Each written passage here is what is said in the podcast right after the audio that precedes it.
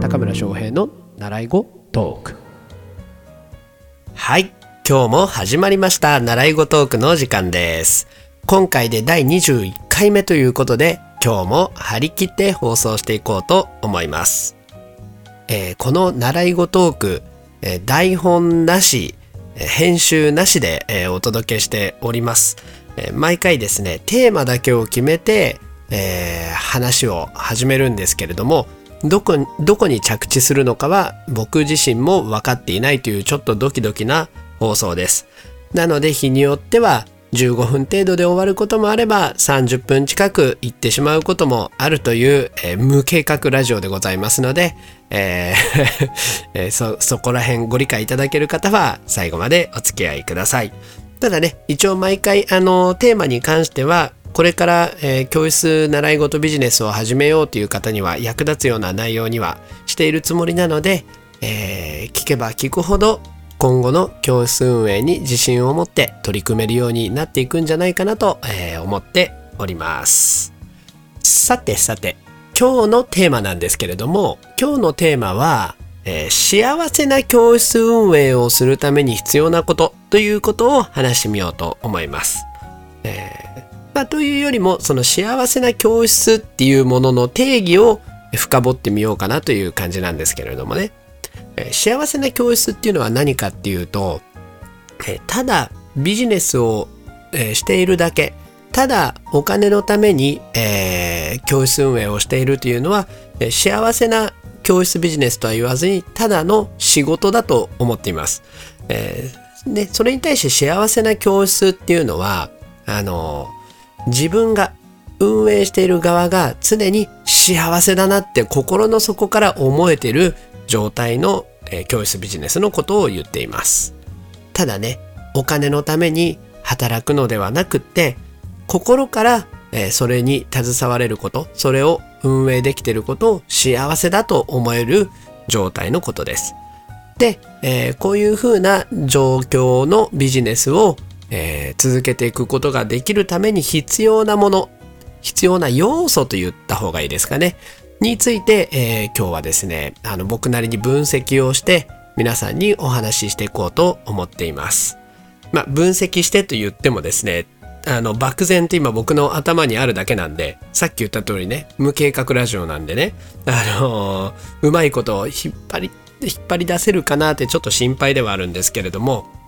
はい、あのー台本なしというのを信条にしているので、えー、頑張ってお話をしていこうと思います。はい。ではですね、じゃあまずちょっと幸せの状態というのを定義してみようと思うんですけれども、えー、まずはですね、あのー、すごく重要なところにキャッシュという問題があります。お金のことですよね。あの、ね、お金がなくっても、あのみんなが笑顔だったら幸せですみたいなことを言うこともね、あのまあ、シーンによってはあるかもしれないですけれども、基本的にビジネスでやる以上、お金がなければ多分幸せだと思えない人の方が多いと思いますね。月々ごまんじゅうまんぐらいしかないけれど、食うのやっとだけど幸せですって、えー、なかなか言えないと思います。ある程度潤沢なそこに資金があって、えー、生活が回っているからこそ、人にそれを還元していこうって、その自分の余裕を還元していこうっていう風な、えー、心持ちになると思うので、まず幸せな教室運営の定義の一つにはキャッシュというものがあると思います。キャッシュですね。で、次に、えー、考えたいのは人というものだと思います。人ですね。人は財産ですからね。えー、じゃあ、まあ、人っていうのはどういうことかっていうと、来てくれる人たちっていうのが、えー、自分と波長が合うということです。ね、あの普通に仕事をしていると嫌な上司とかね、苦手な取引先の人とかっていたりするものだと思うんですけれども、ね、あのそれってその人のところに行く時とか会う時とかってちょっと緊張しますよね。で、構えちゃったりとかすると思うんですけれども、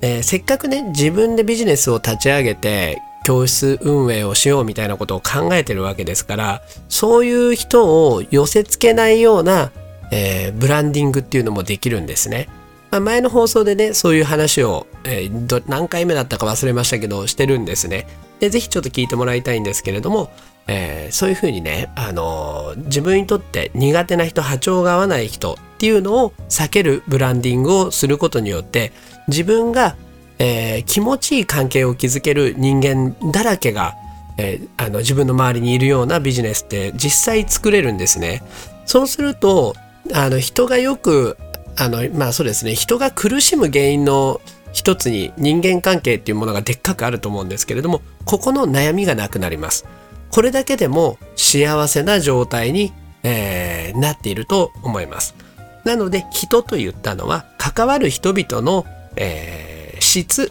というものを自分でちゃんと定義を、えー、していくことが重要ですよというお話ですね。で、ここまでで、えー、言ったのがお金と人です。お金がある程度余裕のある状態で入ってくる状況、そして、えー、関わる人々というのが自分と波長が合う人たちばっかりであるっていうことが、まず幸せな教室運営の、えー、ふたつの要素だと思います。そしてもう一つが、えー、自分自身の自己実現というのがそこで叶えられる環境であるということがみっつめの柱だと思っています。そうあの結局ね、お金があって、えー、自分にとってあのとても、あのー、楽しくいられる人々に囲まれてたとしても、そこに自分の成長がなかったら、これって多分最初のうちはいいかもしれないんですけれども、だんだん飽きてくると思うんですよね。何のためにやってんのかなって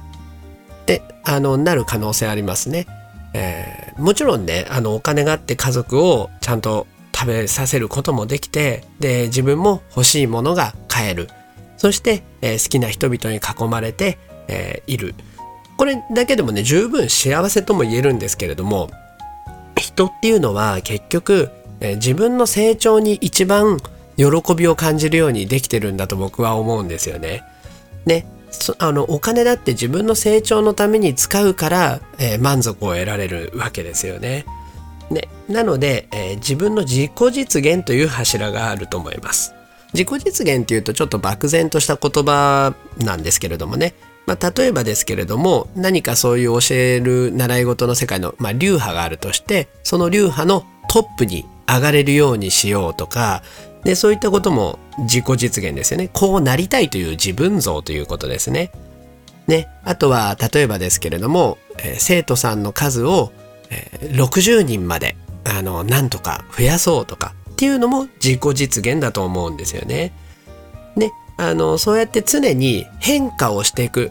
上に上がっていくという、そういう、えー、自分の未来像というものを持っていた方が人生に潤いが出ると思います。で、適度な緊張感を常に持ってられるので、えー、すごくいいと思うんですよね。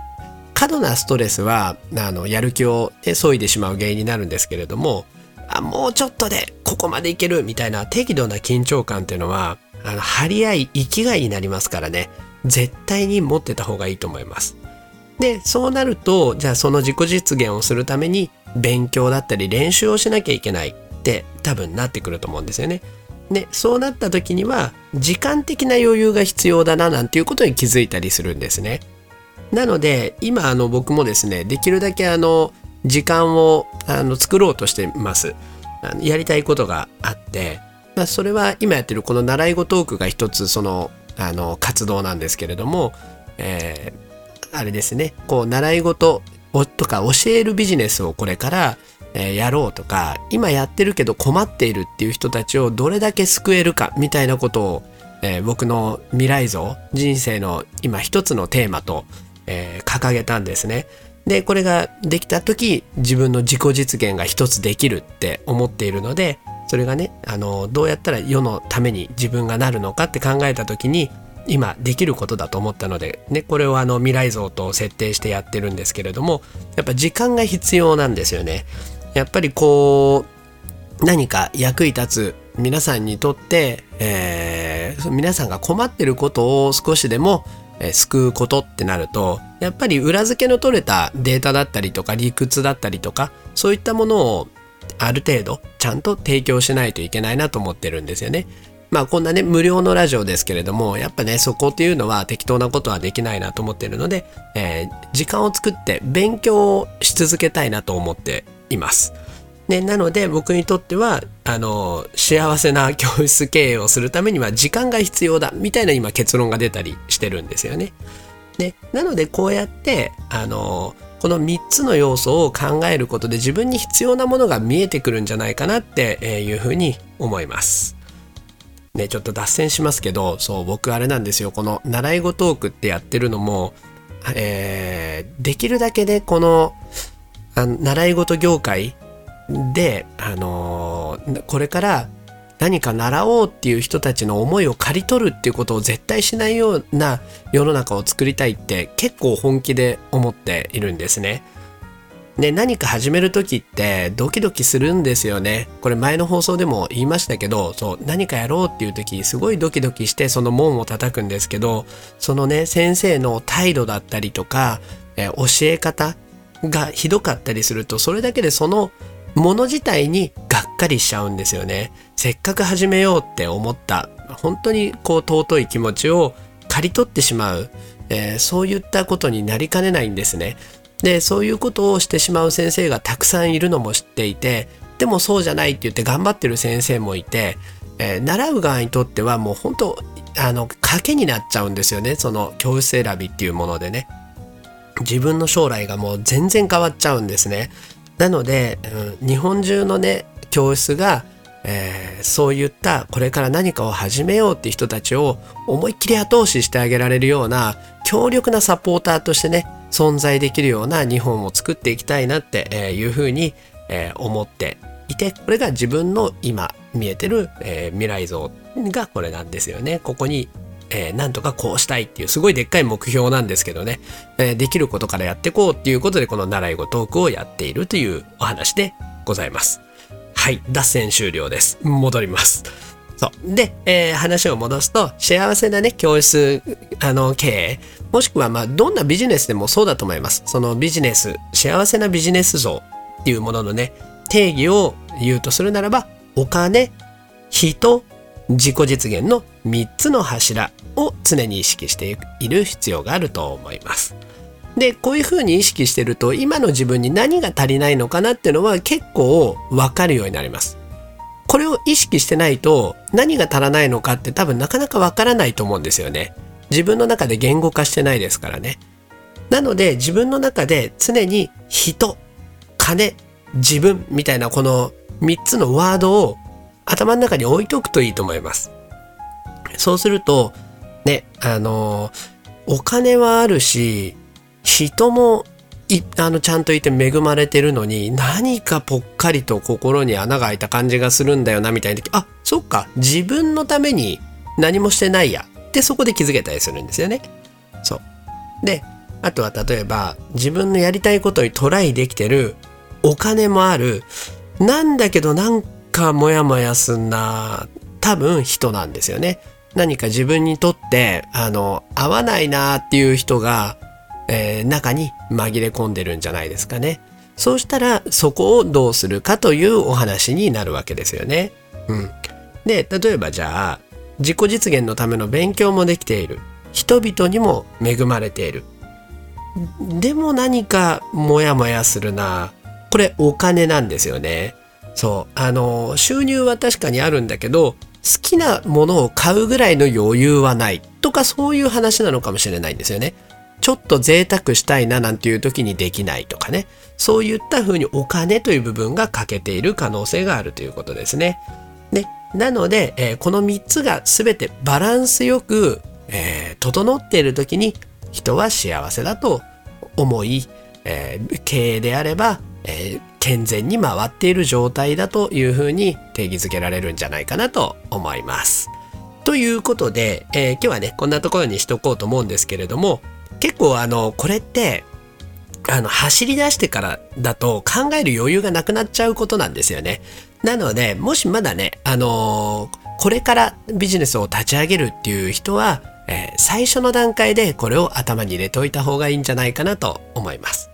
で、もちろんね、まだあの、あのやってない人だけじゃなくって、えー、すでにビジネスを始めてるものの、なんかモヤモヤするっていうのは今がそれを考える時なんだと思うので、えー、遅いということはないのでね、えー、このことを頭に、えー、入れながら日々の、えー、経営をされてみてはいかがでしょうか。僕も常に忘れないように頑張っていきます。ね、みんなあのー、同じ立場なんでね、あのー、頑張って